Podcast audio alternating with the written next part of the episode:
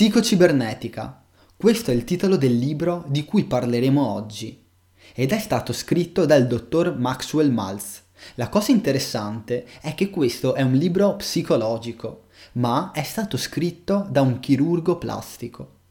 È un libro che mi è piaciuto molto, a cui ho dato un voto di 8 su 10, ma iniziamo subito. L'immagine dell'io è la chiave della personalità e del comportamento umano. Cambiate l'immagine dell'io e cambierete la personalità e il comportamento. Oltre a ciò, l'immagine dell'io stabilisce i limiti dell'individuo, indicando ciò che può e ciò che non può essere fatto. Estendete tali immagini ed estenderete la zona del possibile. Lo sviluppo di una giusta e realistica immagine dell'io sembrerà dare all'individuo nuove capacità, un nuovo talento e addirittura cambierà in successi i fallimenti. L'immagine dell'io viene cambiata in meglio o in peggio non dal solo intelletto né dalla sola conoscenza intellettuale, ma dall'esperienza.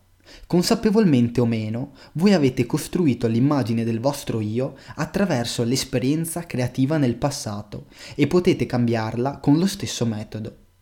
Esperti in psicologia clinica e sperimentale hanno provato, al di là di ogni possibile dubbio, che il sistema nervoso umano non può stabilire la differenza tra un'esperienza fatta e un'esperienza immaginata intensamente e nei minimi particolari. Perché avvenga un percettibile mutamento in un'immagine mentale ci vogliono almeno 21 giorni. Dopo un intervento di chirurgia plastica, il paziente medio ha bisogno di almeno 21 giorni per abituarsi alla sua nuova faccia. Quando vengono amputati un braccio o una gamba, questi arti fantasma continuano a essere sentiti per circa 21 giorni. L'uomo deve vivere in una casa per almeno 3 settimane prima che cominci a sentirsi a casa. Questi e molti altri fenomeni che vengono comunemente osservati dimostrano che sono necessari almeno 21 giorni perché una vecchia immagine mentale possa scomparire e una nuova possa formarsi. L'immagine dell'io è una chiave d'oro per vivere una vita migliore grazie a 2 importanti scoperte. La prima è che le vostre azioni, i vostri sentimenti, il vostro comportamento e anche le vostre capacità derivano da tale immagine. In poche parole, voi agite come il genere di persona che credete di essere. Non solo, ma non potete assolutamente agire altrimenti, nonostante i vostri sforzi coscienti e la vostra forza di volontà. L'individuo che vede se stesso come un tipo destinato a fallire, in un modo o in un altro fallisce, a dispetto delle sue buone intenzioni e della sua volontà, anche se si trova a portata di mano una buona occasione. Colui che si considera vittima dell'ingiustizia, un individuo nato per soffrire, troverà invariabilmente qualsiasi pretesto per convalidare le sue opinioni. L'immagine dell'io è una premessa, una base, un fondamento su cui viene costruita la propria personalità, il comportamento e anche le circostanze della vita.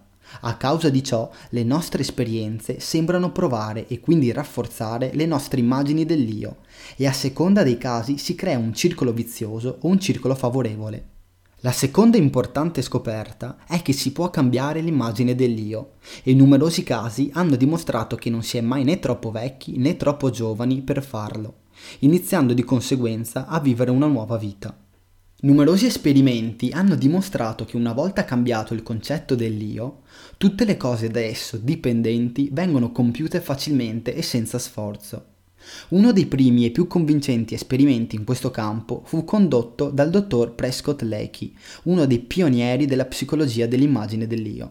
Questo dottore affermava che se uno studente ha difficoltà a imparare un determinato argomento, ciò può dipendere, dal punto di vista dello studente, dal fatto che non è portato a imparare tale materia. Il dottore tuttavia credeva che se si fosse potuto cambiare il concetto che lo studente aveva di sé stesso, sarebbe cambiato anche il suo atteggiamento verso la materia stessa. Se si fosse potuto indurlo a cambiare la definizione del suo io, sarebbe cambiata anche la sua capacità di apprendere. Ed eccone una prova. Uno studente che su 100 parole ne sbagliava 55 e che perse un anno di scuola perché era scarsissimo in molte materie, ottenne l'anno seguente una media di 91 e divenne uno dei migliori in ortografia.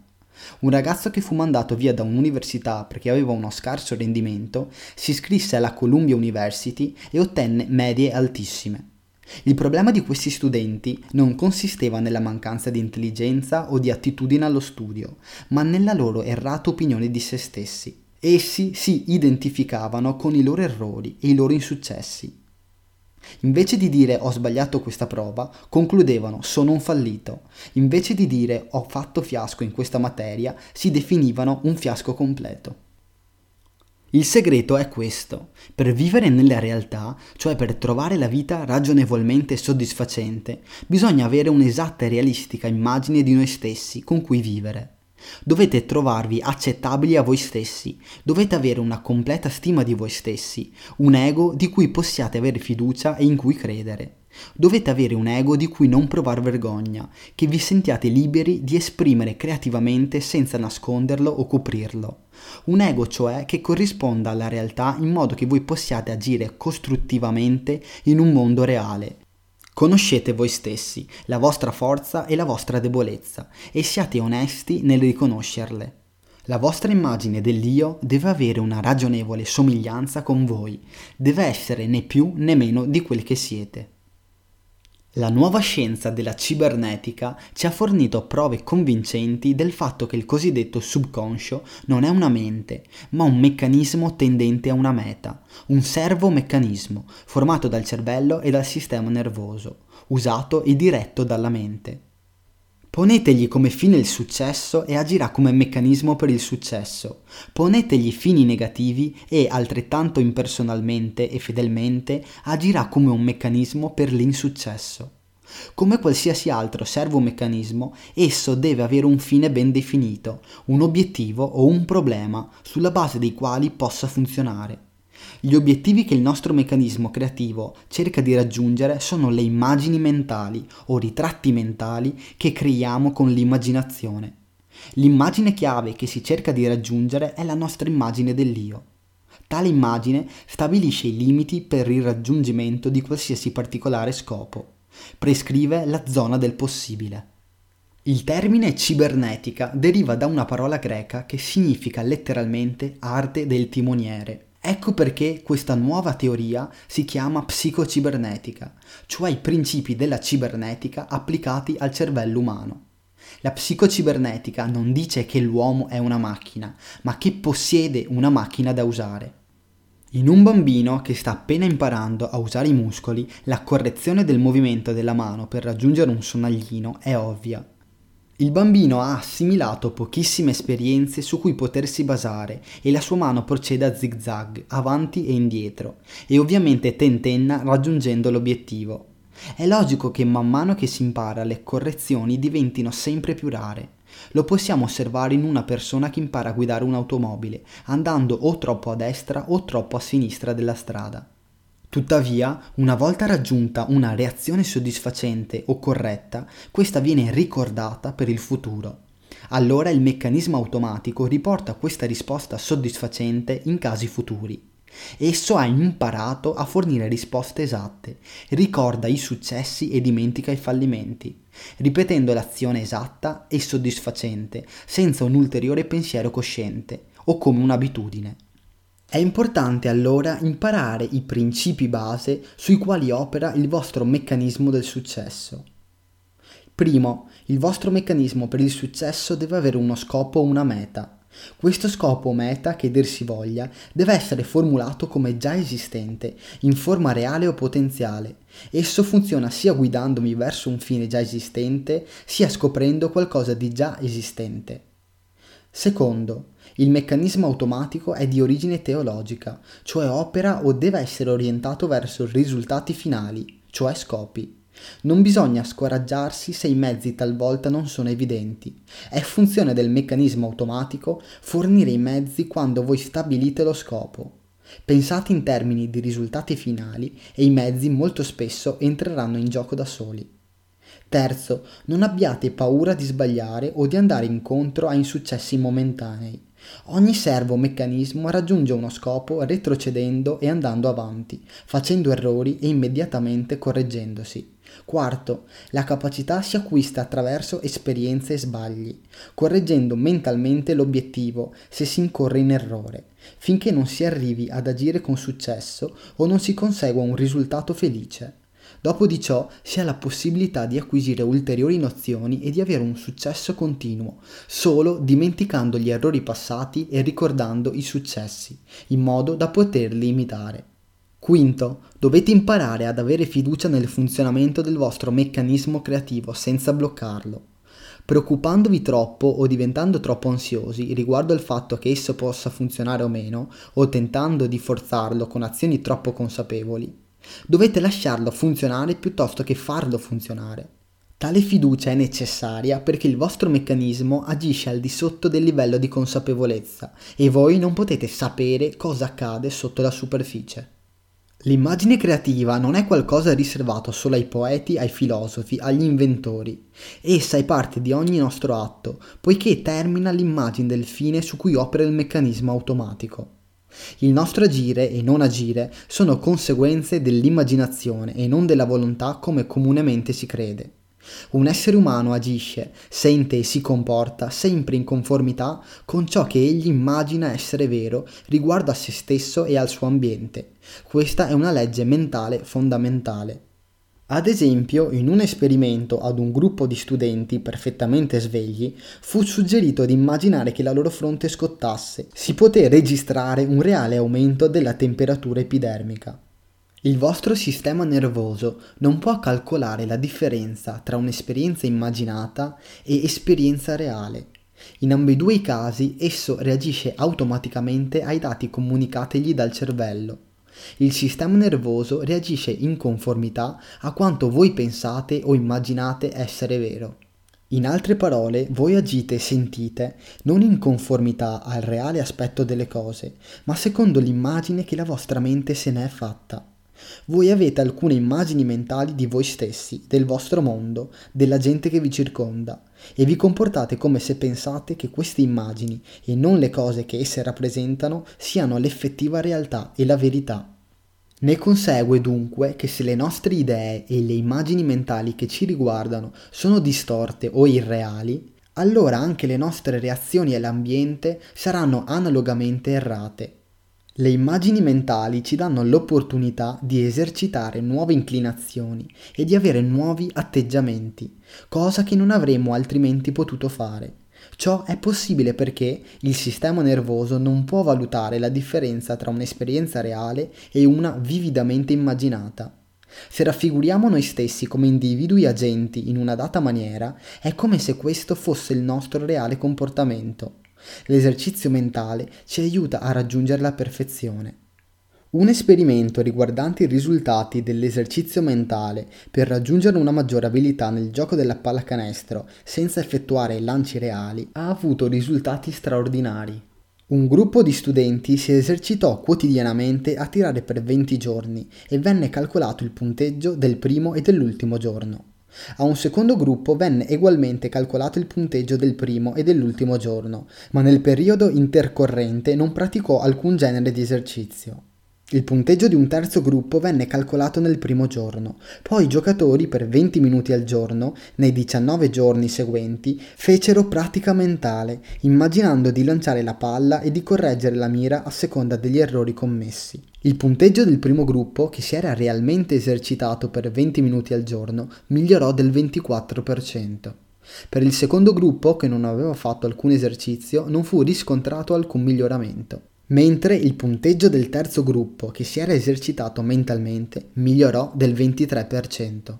Un famoso giocatore di golf dichiarò in un'intervista che in ogni torneo ripete mentalmente ogni tiro prima di effettuarlo. Egli lo esegue perfettamente nella sua immaginazione, sente il bastone colpire la palla in modo corretto, vede se stesso in perfetta posizione di tiro e avvicinarsi poi alla palla. È da ciò che egli chiama memoria dei muscoli che dipende l'esecuzione del tiro come egli l'ha immaginato. Se voi immaginate il risultato finale, se vedete la palla andare dove voi volete e se sapete con una certa sicurezza che essa farà ciò che avete deciso, il vostro subconscio governerà e dirigerà i muscoli correttamente. Se la presa è sbagliata e la posizione imperfetta, il vostro subconscio si preoccuperà anche di questo, dirigendo i vostri muscoli verso ciò che è necessario fare per compensare l'errore di forma.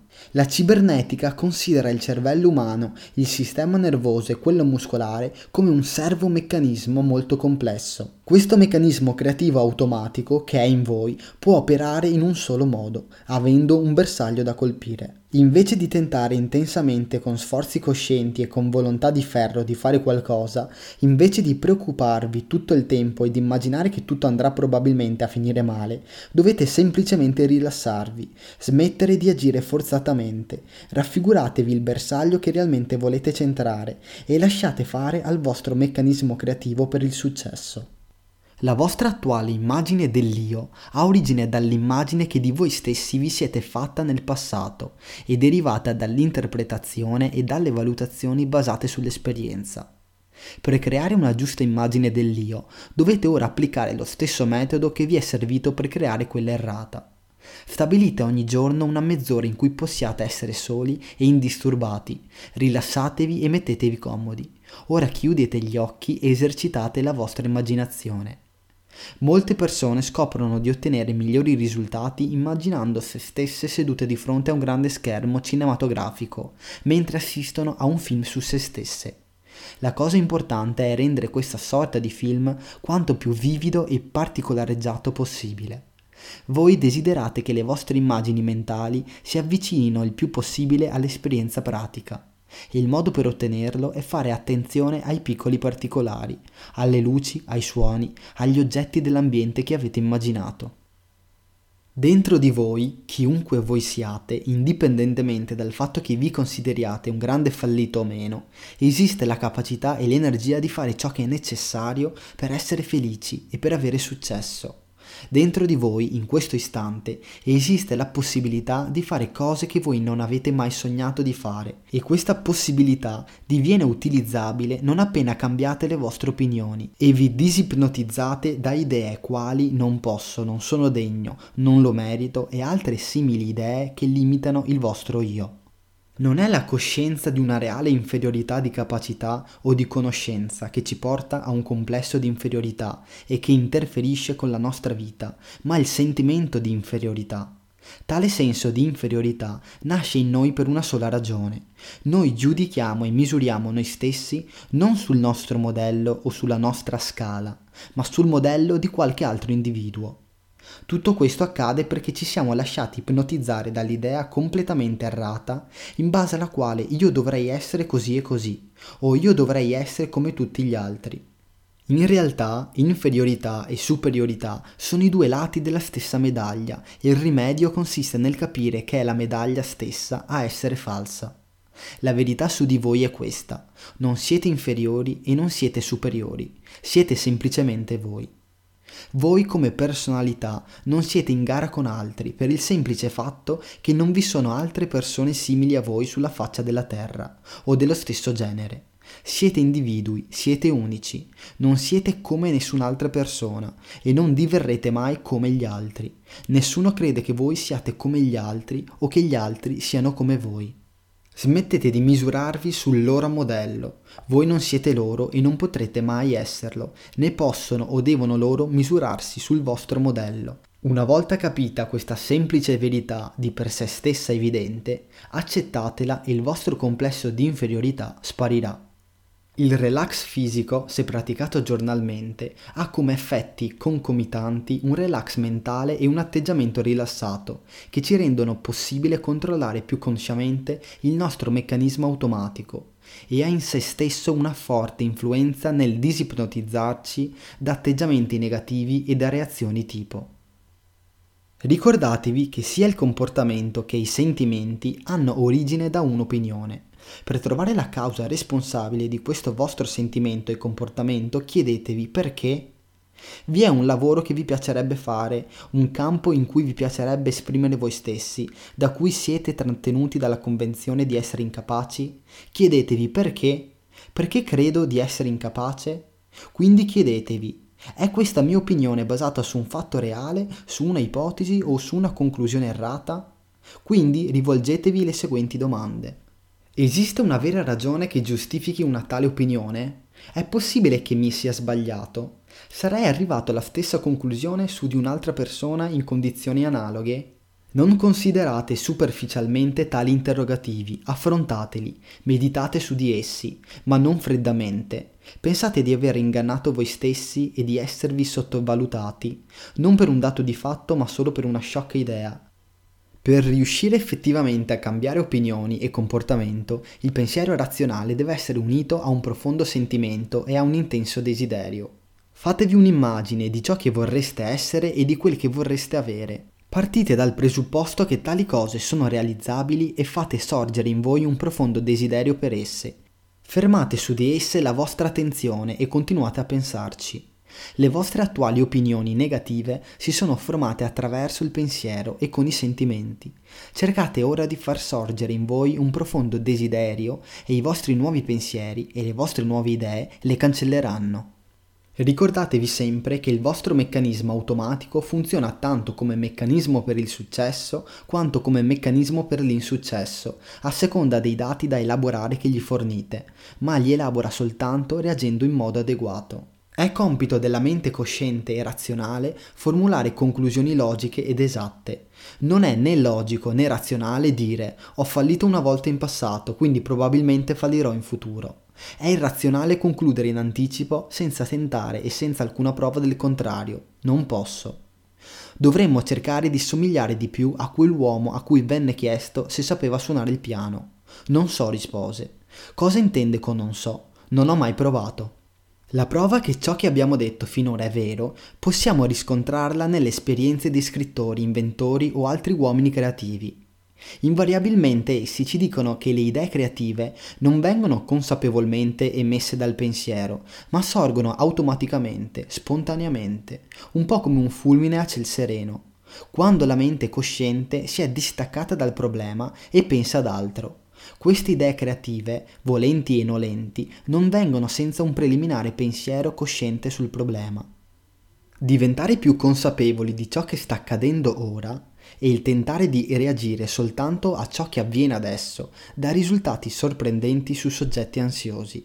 La prossima volta che vi sentite tesi, agitati e nervosi, cercate di domandarvi chiedendovi: a cosa devo reagire in questo momento? C'è qualcosa che posso fare? Gran parte del nervosismo deriva dal cercare inconsapevolmente di fare qualcosa impossibile in quel momento. Voi vi mettete in moto per fare qualcosa che non può essere fatta. Un'altra causa di confusione e il conseguente senso di nervosismo, ansia e agitazione è costituita dall'assurda abitudine di voler fare troppe cose per volta. Diventiamo nervosi perché cerchiamo di fare l'impossibile rendendo inevitabili delusione e senso di inutilità. La verità è questa: possiamo fare soltanto una cosa per volta e solo se comprendiamo e ci convinciamo di questa semplice e ovvia verità saremo in grado di cessare mentalmente di voler fare le cose che vengono dopo e di concentrare la nostra attenzione e la nostra capacità di agire su ciò che stiamo facendo adesso. Se avete combattuto tutto il giorno con un problema senza apparentemente fare alcun progresso, cercate di scacciarlo dalla mente e di rimandare qualsiasi decisione fino a quando non avrete la possibilità di dormirci su. Ricordatevi che il meccanismo creativo funziona meglio quando il vostro io cosciente interviene in misura minore. Nel sonno il meccanismo creativo, posto che lo abbiate in precedenza messo in moto, ha la possibilità ideale di lavorare senza che l'io cosciente interferisca. La felicità è innata nello spirito e nella meccanica fisica dell'uomo. Pensiamo, agiamo, ci sentiamo meglio e abbiamo una salute migliore se siamo felici, e anche i nostri organi sensoriali funzionano meglio. Un famoso psicologo russo ha eseguito esperimenti su individui sia quando pensavano a cose piacevoli che a cose spiacevoli. Egli notò che pensando a cose piacevoli essi potevano vedere, gustare, odorare e udire meglio e acutizzare il loro senso del tatto. La felicità è un'abitudine mentale che si può coltivare e sviluppare. La maggior parte delle persone è felice nella misura in cui hanno deciso di esserlo, disse Abramo Lincoln. La felicità è un fatto puramente interiore, disse un famoso psicologo. Non è un prodotto degli oggetti, ma delle idee, dei pensieri, degli atteggiamenti che nascono e si sviluppano dalle attività proprie dell'individuo, indipendentemente dall'ambiente. in larga misura è semplicemente per abitudine che abbiamo una reazione di scontentezza, insoddisfazione, risentimento e irritazione, in seguito a piccole contrarietà, a delusioni o ad altri avvenimenti analoghi. Abbiamo reagito in questo modo così a lungo che è diventata un'abitudine per noi. Abbiamo già detto che poiché l'uomo è un essere che lotta per il raggiungimento di uno scopo, egli funziona naturalmente e normalmente quando è orientato a un fine positivo e lotta per esso. La felicità è sintomo di un funzionamento naturale e normale, e quando l'uomo agisce da lottatore è sempre abbastanza felice, indipendentemente dalle circostanze. Cercate di abituarvi a reagire aggressivamente e positivamente contro minacce e problemi. Cercate sempre di avere uno scopo, indipendentemente da ciò che accade. Per arrivare a ciò, fate pratica di un atteggiamento combattivo, tanto nelle reali situazioni quotidiane quanto nella vostra immaginazione. Immaginatevi di agire positivamente e intelligentemente per risolvere un problema o per raggiungere uno scopo. Immaginatevi di reagire alle minacce non scappando o evitandole, ma affrontandole, cercando di risolverle e superarle in modo intelligente e combattivo. Fallimento e successo possono essere diagnosticati nello stesso modo in cui un dottore può fare la diagnosi di una malattia basandosi sui sintomi. La ragione non sta semplicemente nel fatto che l'uomo trova il successo o arriva al fallimento. Egli ha in sé questi germi, nella sua personalità e nel suo carattere. Ricordate che il vostro meccanismo guida creativo è un meccanismo che lotta per raggiungere uno scopo e che il primo requisito per poterne fare uso è avere una meta o uno scopo ben definiti. Capita spesso di notare persone confuse e infelici che riacquistano fiducia quando hanno uno scopo da raggiungere e una direzione da seguire. Alcuni studi hanno dimostrato che esiste un'immagine del successo e la personalità del successo è composta da 7 elementi: avere una direzione, comprensione, coraggio, amore per il prossimo, stima, fiducia in se stessi e sapersi accettare come si è. Vediamole brevemente insieme, iniziando dalla prima, avere una direzione. Noi siamo stati costruiti come meccanismi che lottano per uno scopo. Quando non abbiamo uno scopo personale da raggiungere che significhi per noi qualcosa, agiamo come in un circolo chiuso, ci sentiamo persi e sentiamo la vita stessa senza scopo. Siamo fatti per conquistare l'ambiente, per risolvere problemi, raggiungere scopi e non possiamo essere né soddisfatti né felici nella vita senza ostacoli da superare e mete da raggiungere. Coloro che dicono che non vale la pena di vivere dicono in realtà che sono essi stessi a non avere scopi personali per cui valga la pena di lottare. Abbiate una nostalgia del futuro invece che del passato, e questo sguardo e nostalgia del futuro vi manterranno giovani. Passiamo alla seconda, comprensione. La comprensione dipende dal saper comunicare. La possibilità di comunicare è di importanza vitale per ogni sistema guida o per una calcolatrice. Non potete reagire in modo esatto se i dati su cui vi basate sono difettosi o non vengono capiti. Molti dottori sostengono che la confusione è l'elemento basilare nella nevrosi. Il più delle volte le persone reagiscono in una data maniera o assumono determinati atteggiamenti non per farci soffrire né per essere cocciuti o per malizia, ma perché capiscono e interpretano le situazioni in modo diverso da noi. Esse reagiscono semplicemente in conformità di ciò che a loro sembra essere la verità sulle situazioni. Terzo elemento, il coraggio. Avere uno scopo e capire la situazione non è abbastanza, dovete avere il coraggio di agire, poiché solo per mezzo dell'azione gli scopi, i desideri e le opinioni possono tramutarsi in realtà. Niente al mondo è assolutamente certo o garantito. Spesso la differenza fra uomo di successo e un fallito non consiste nel fatto che uno ha una maggiore abilità o idee migliori, ma nel suo coraggio di scommettere sulle proprie idee, di assumersi un ben calcolato rischio e quindi di agire.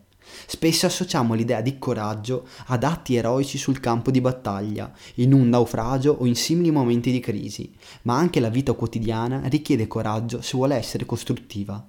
Dovete avere ogni giorno il coraggio di rischiare di sbagliare, di rischiare di fallire e di essere umiliati. Un passo nella direzione sbagliata è meglio che stare immobili tutta la vita. Una volta in moto potete correggere la direzione pur andando avanti. Il vostro sistema guida automatico non può dirigervi se state fermi senza muovervi. Quarto elemento, amore per il prossimo. Le personalità di successo si interessano e prendono in considerazione il loro prossimo.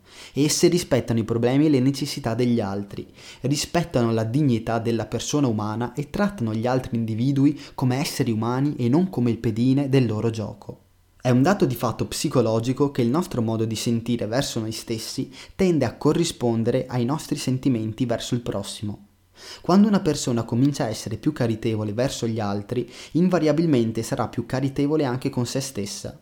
L'individuo che pensa che la gente non è molto importante non può neanche avere un profondo rispetto e una grande considerazione di se stesso, poiché anche egli fa parte della gente e con lo stesso giudizio che egli ha per quest'ultima sarà a sua volta inconsapevolmente giudicato dalla sua stessa mente. Quinto elemento, stima.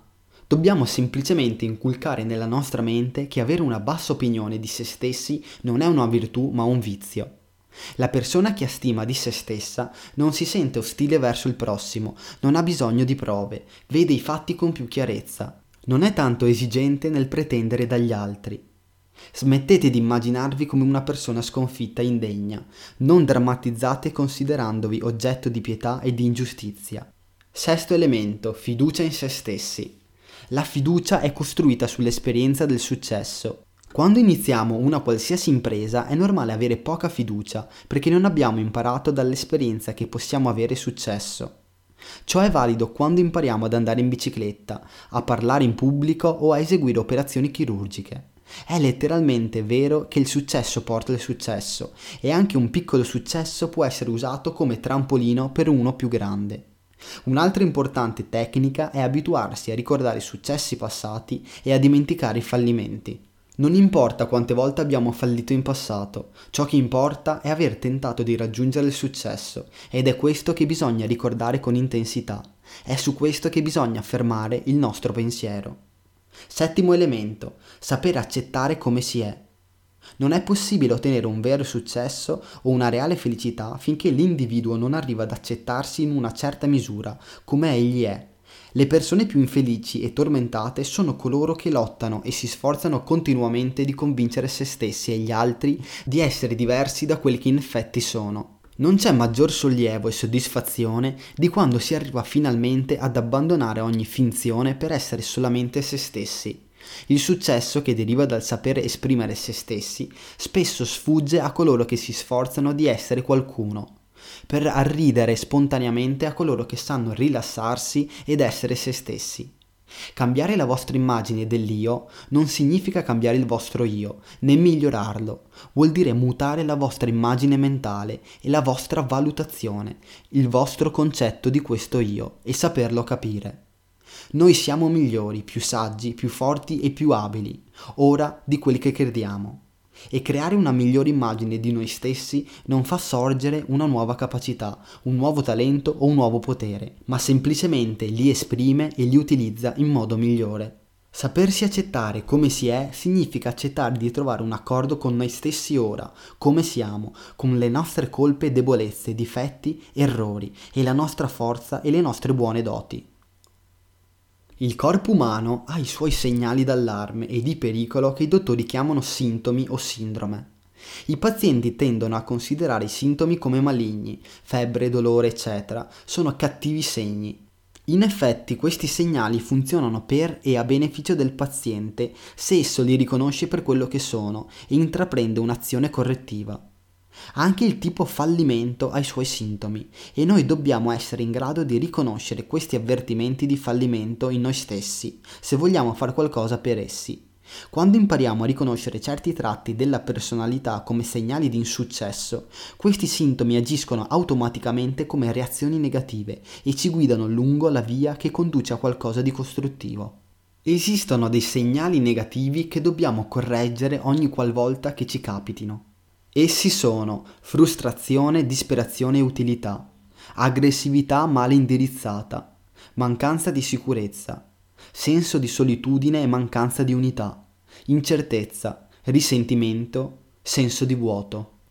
Il corretto uso di questi tipi di pensieri negativi può aiutarci ad avere successo, se, in primo luogo, siamo abbastanza sensibili a ciò che è negativo da permettergli di avvisarci del pericolo. Secondo, riconosciamo ciò che è negativo per quello che in realtà è, qualcosa di indesiderabile, qualcosa che non vogliamo, qualcosa che non ci dà la vera felicità.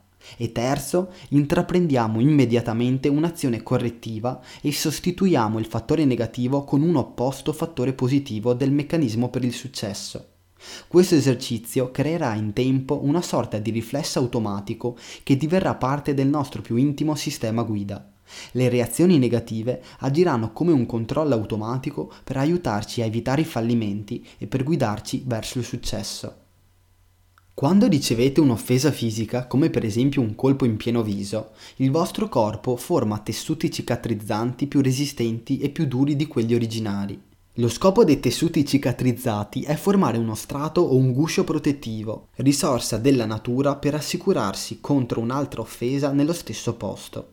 Noi siamo portati a fare quasi la stessa cosa ogni qualvolta riceviamo una ferita emotiva, quando qualcuno ci danneggia o ci irrita. Noi formiamo cicatrici emotive o spirituali per autoproteggerci.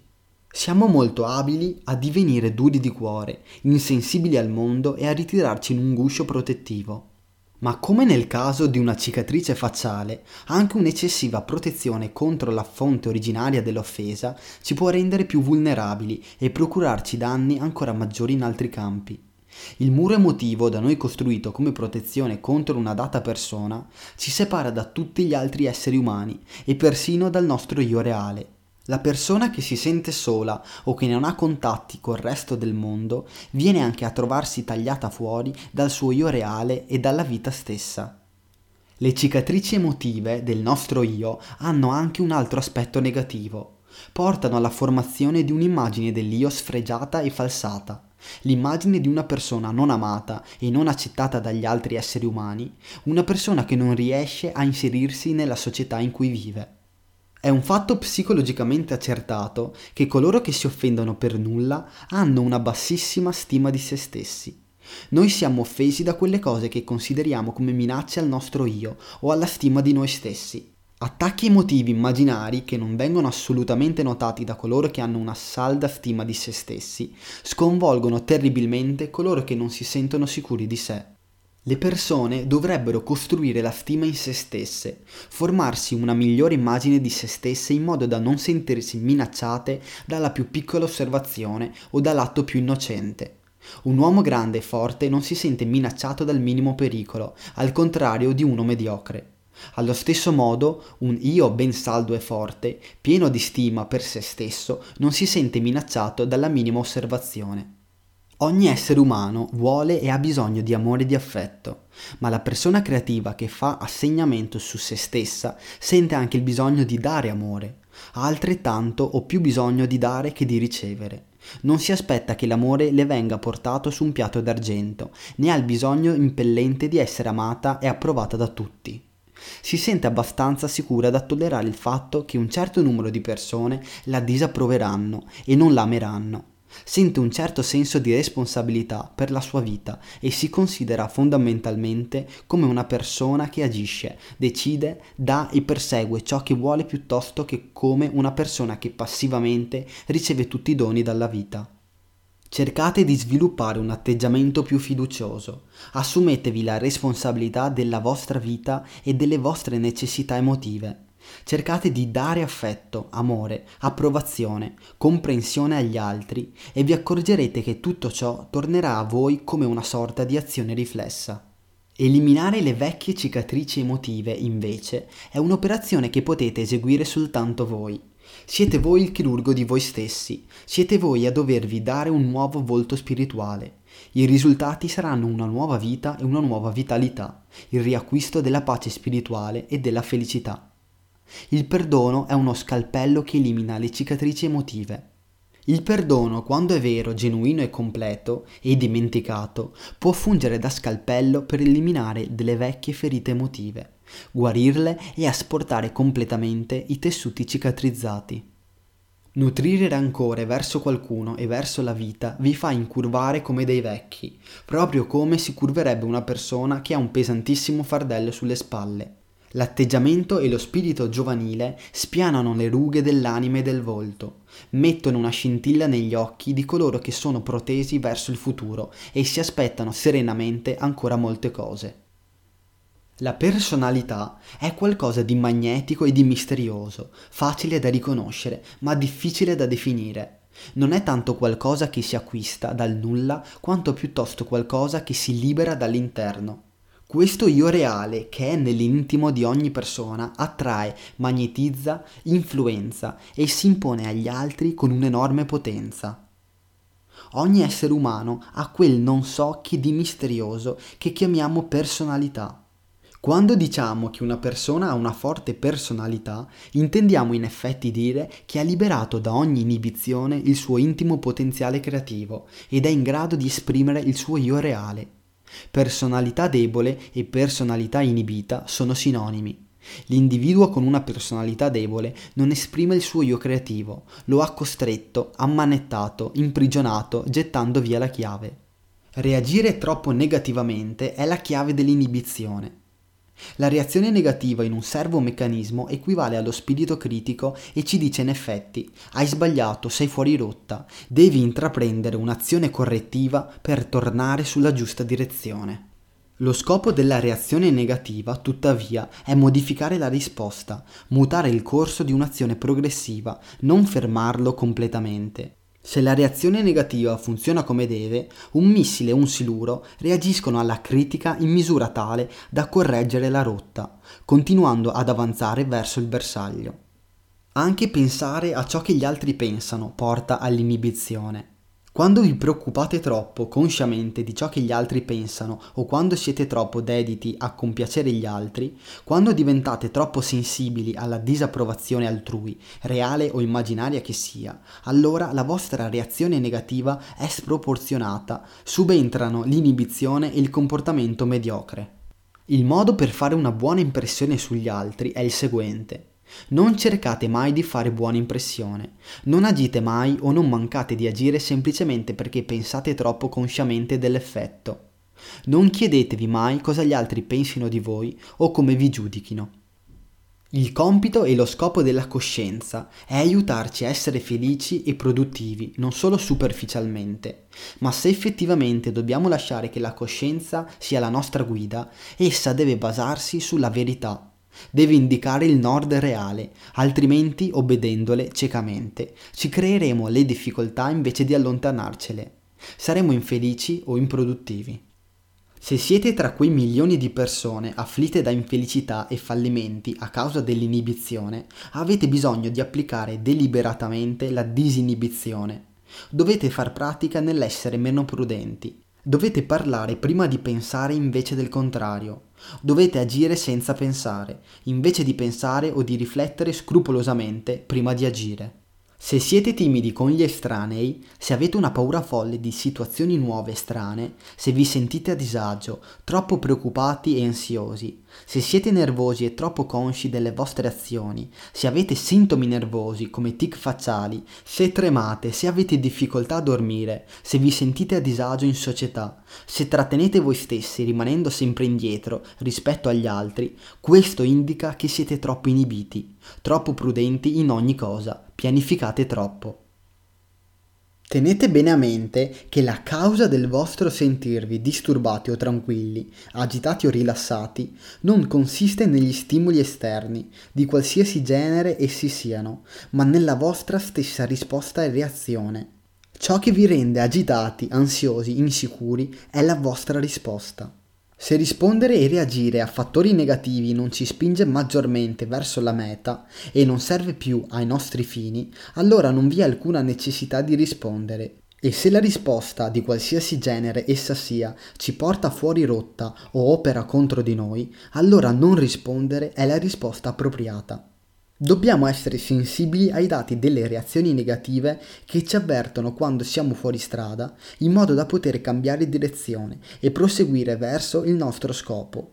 Ma nello stesso tempo dobbiamo essere in grado di mantenere la nostra nave a galla e ben stabile. Il nostro battello non deve essere scosso, cullato e forse anche affondato da ogni onda che passa o da una grave tempesta. Un commerciante può restare a volte senza parole in presenza di un importante possibile cliente. Tutta la sua abilità scompare. Nelle stesse circostanze un suo collega può invece superare se stesso. La sfida che gli si presenta, la situazione, fa sorgere in lui capacità che normalmente non possiede. Vi sono studenti che rendono molto nello studio giornaliero, ma che durante un esame diventano completamente ottusi. Al contrario, vi sono studenti che non brillano particolarmente nello studio giornaliero, ma che rendono molto nel corso di importanti esami. La differenza tra questi diversi tipi di individui non consiste in una qualità innata che alcuni posseggono e altri no. È più che altro una questione di come essi hanno imparato a reagire in situazioni critiche. Per agire bene durante una crisi dobbiamo fare ciò che segue. 1. Dobbiamo acquistare una determinata abilità in condizioni in cui siamo sotto pressione e dobbiamo farne pratica. 2. Dobbiamo imparare a reagire alla crisi con un atteggiamento aggressivo piuttosto che difensivo. Rispondere non tanto alla minaccia che la situazione presenta, quanto alla sfida.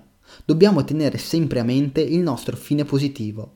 3. Dobbiamo imparare a valutare le cosiddette situazioni critiche nella loro vera luce. Non dobbiamo fare di un granello una montagna, né reagire a ogni piccola sfida come a una questione di vita o di morte.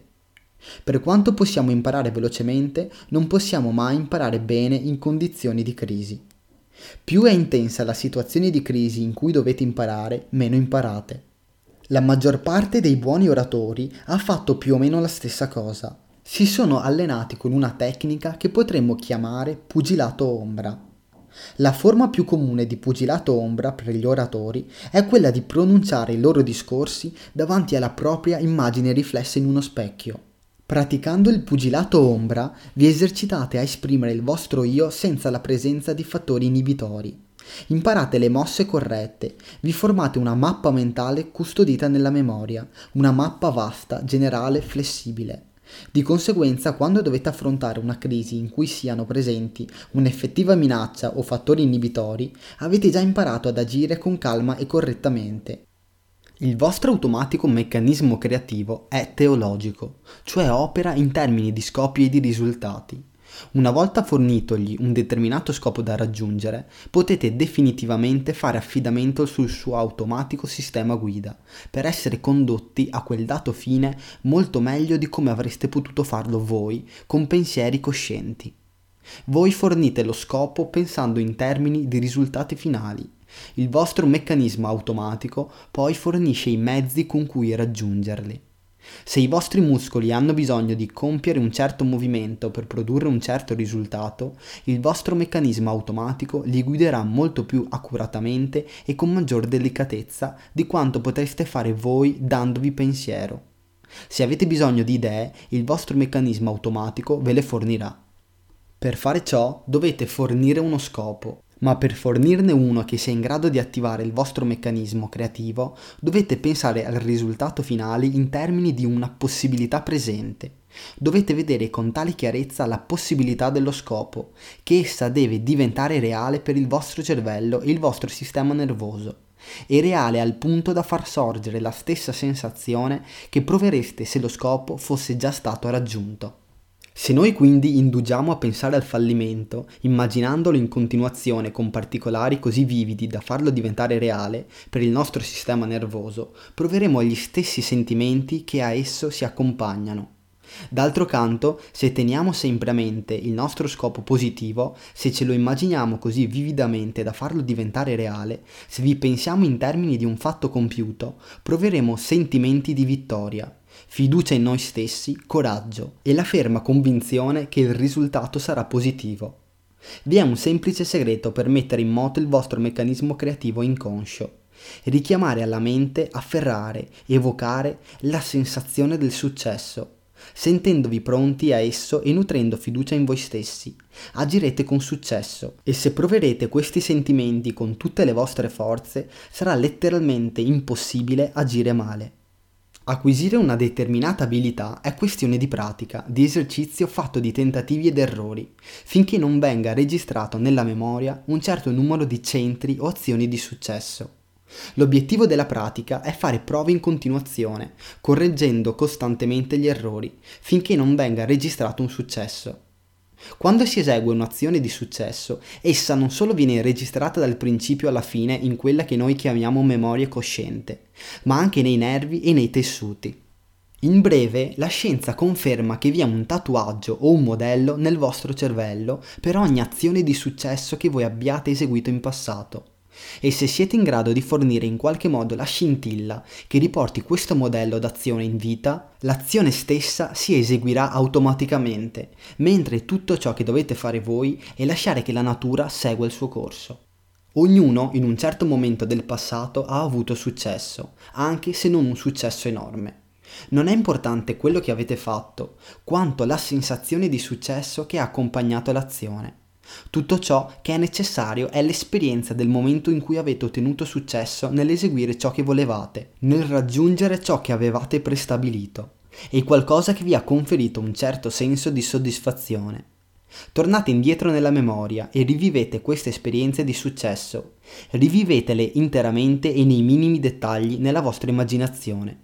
Con gli occhi della mente cercate di vedere non soltanto l'avvenimento più importante, ma anche tutte le piccole cose insignificanti che hanno accompagnato il vostro successo. Ora, dopo aver fatto sorgere in voi questa generale sensazione di successo, volgete il pensiero all'importante vendita, alla conferenza, al discorso, all'affare, al torneo di golf o a qualsiasi altra cosa in cui volete avere successo adesso.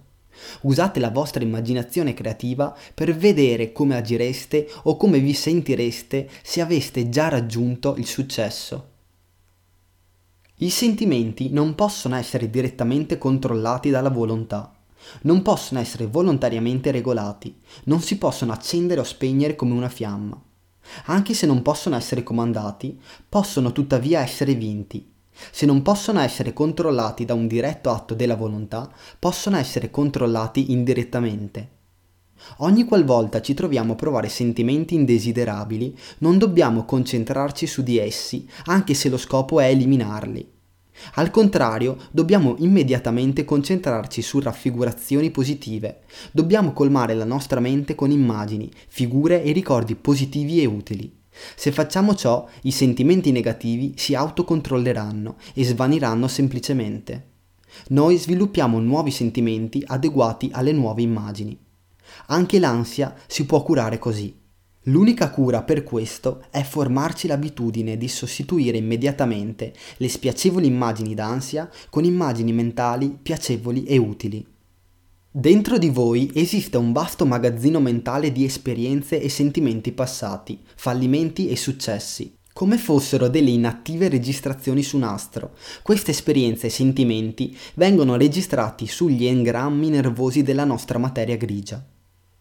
Un'altra interessante scoperta scientifica riguardo a questi engrammi è che possono essere cambiati o modificati, così come una registrazione su nastro può essere cambiata doppiando ulteriore materiale o incidendo nuovamente lo stesso tratto di nastro. Secondo alcuni studiosi, gli engrammi del cervello umano cambiano leggermente ogni qualvolta vengono riattivati. Essi assumono un po' del tono e del carattere del nostro presente umore, del nostro modo di pensare e del nostro atteggiamento verso di essi. Ora sappiamo che non solo il passato influenza il presente, ma che il presente influenza chiaramente il passato. Il nostro modo di pensare presente, le nostre abitudini mentali presenti, il nostro atteggiamento verso le esperienze passate e verso il futuro hanno tutti un'influenza sui vecchi engrammi già registrati. Tutto ciò che è già stato può essere cambiato, modificato, sostituito dal nostro presente modo di pensare. Ha ogni essere umano una sorgente interna di giovinezza? Può il meccanismo per il successo mantenervi giovani? Può il meccanismo per il fallimento accelerare il processo di invecchiamento? È stato scoperto che i pensieri portano mutamenti organici e funzionali. Lo sappiamo perfettamente, gli atteggiamenti mentali possono influenzare il meccanismo risanatore del corpo. I placebo o pillole di zucchero, ossia capsule che contengono ingredienti inerti, hanno costituito a lungo un mistero per la scienza medica. Non contengono medicine di nessun genere che possono costituire una cura. Tuttavia, quando queste finte pillole vengono somministrate a un gruppo sotto controllo per provare l'efficienza di un nuovo ritrovato, tale gruppo quasi sempre mostra un certo miglioramento, molto spesso in misura uguale a quello che si verifica nei pazienti cui è stata effettivamente somministrata la vera medicina. Studenti che hanno preso queste pillole fittizie hanno in effetti mostrato di essere più immunizzati contro i raffreddori di altri che avevano ingerito un nuovo ritrovato contro tale disturbo. Definire l'effetto dei placebo come semplicemente dovuto alla suggestione non è una spiegazione. È più ragionevole concludere che dopo aver ingerito la medicina, i pazienti si aspettano un miglioramento, si forma nella loro mente un'immagine scopo di salute e che il meccanismo creativo opera attraverso il meccanismo risanatore del corpo per arrivare allo scopo. Si può comunemente osservare che alcuni individui fra i 40 e i 50 anni cominciano a sembrare e ad agire come dei vecchi, mentre altri agiscono e sembrano giovani. Vi sono almeno due motivi che suggeriscono la ragione per cui arriviamo a considerarci già anziani. Aspettandoci di diventare vecchi a una data età, possiamo inconsciamente stabilire un'immagine scopo negativa che il nostro meccanismo creativo dovrebbe realizzare. Oppure aspettandoci la vecchiaia e temendo i suoi acciacchi, possiamo, senza volere, fare ciò che aiuta a provocarla. Cominciamo a restringere la nostra attività fisica e mentale. E eliminando praticamente qualsiasi vigorosa attività fisica, tendiamo a perdere un po' della flessibilità delle nostre giunture. La mancanza di esercizio provoca la restrizione e praticamente la scomparsa dei capillari e il rifornimento di sangue arterioso attraverso i nostri tessuti diminuisce drasticamente.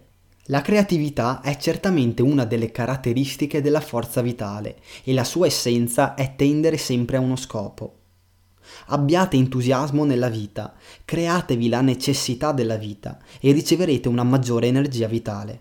Fede, coraggio, interesse, ottimismo, tendere a uno scopo, tutto ciò ci dà una nuova e più lunga vita.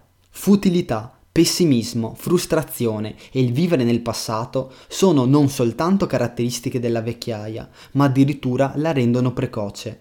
Il vero scopo di ognuno di noi, come è già stato detto più volte, è una più lunga e intensa vita. Qualunque possa essere la vostra definizione della felicità, voi la proverete soltanto provando maggior desiderio di vivere. Vita più completa vuol dire, tra le altre cose, maggior compiutezza, il raggiungimento di mete degne di essere tali, dare e ricevere più amore, essere più sani e sentirsi più sereni, più felici per noi stessi e per il nostro prossimo. Non rifiutiamo l'aiuto, la felicità e la gioia che ci possono derivare dagli altri o che possiamo dare agli altri. Non dobbiamo essere troppo orgogliosi per accettare l'aiuto del prossimo, né troppo induriti nell'animo per porgerlo.